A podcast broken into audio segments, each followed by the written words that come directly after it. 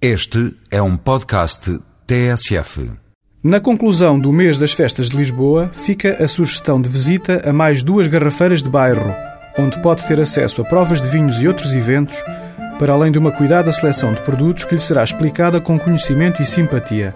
A Garrafeira de Campo de Ourique tem o nome do bairro, que a acolhe, e uma longa história de serviço aos milhares de enófilos de Lisboa. Em frente da sua garrafeira, Arlindo Santos acaba de abrir um espaço gourmet com umas mesas de tapas que merecem a sua visita. Toda a informação necessária encontra-se em www.garrafeiracampodeorique.blogspot.com. Ao lado da Praça de Touros do Campo Pequeno, encontrará, no começo da Avenida João 21, a referência para a compra de vinhos nas Avenidas Novas. Recolha toda a informação sobre a garrafeira Venha à Vinha em www.venhavinha.pt. Pensando na nossa gastronomia da costa, esta semana a sugestão de vinhos recai sobre dois brancos dos arredores de Lisboa.